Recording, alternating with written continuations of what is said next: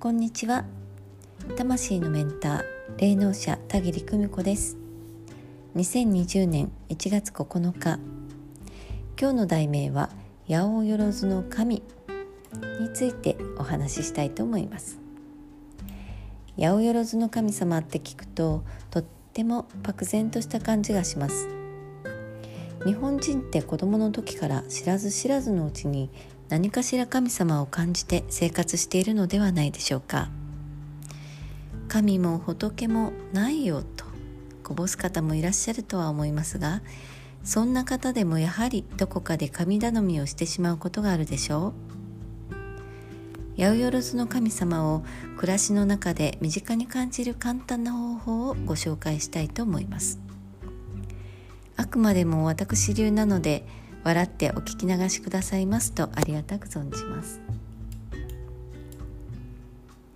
私は常々身の回りのもの大切にしているものにニックネームをつけたり「さん」や「ちゃん」をつけて呼んだりしています。自家用車などは特にそうです。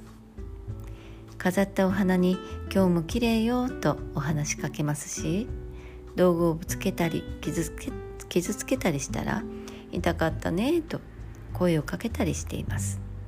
また家を出る時はおうちさん行ってきます。お留守番よろしくなどと声をかけていきます。車を降りる時は今日も守ってくれてありがとう。お疲れ様と。もちろん声に出さなくてもいいんですよ。こんな風に物を擬人化する方法を使ってみてください。するといつもと何かしら調子が違うことに気がついたり今日は特に運転を気をつけようなんて気持ちが湧いたりするから不思議です。身の回りのものに愛着を感じて大切に扱うことは結局あなた自身を大切にすることにつながります。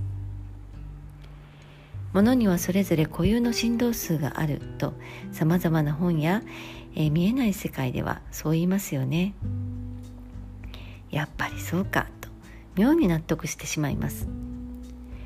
身の回りのものや生き物も全ては互いに何かしらの影響を与え合って存在しています。あなたもお気に入りの何か大切な道具にいつもありがとうと心で伝えてあげてみてください。必ず何かしらの形で答えてくれますよ。どうぞお試しください。今日もご訪問ありがとうございました。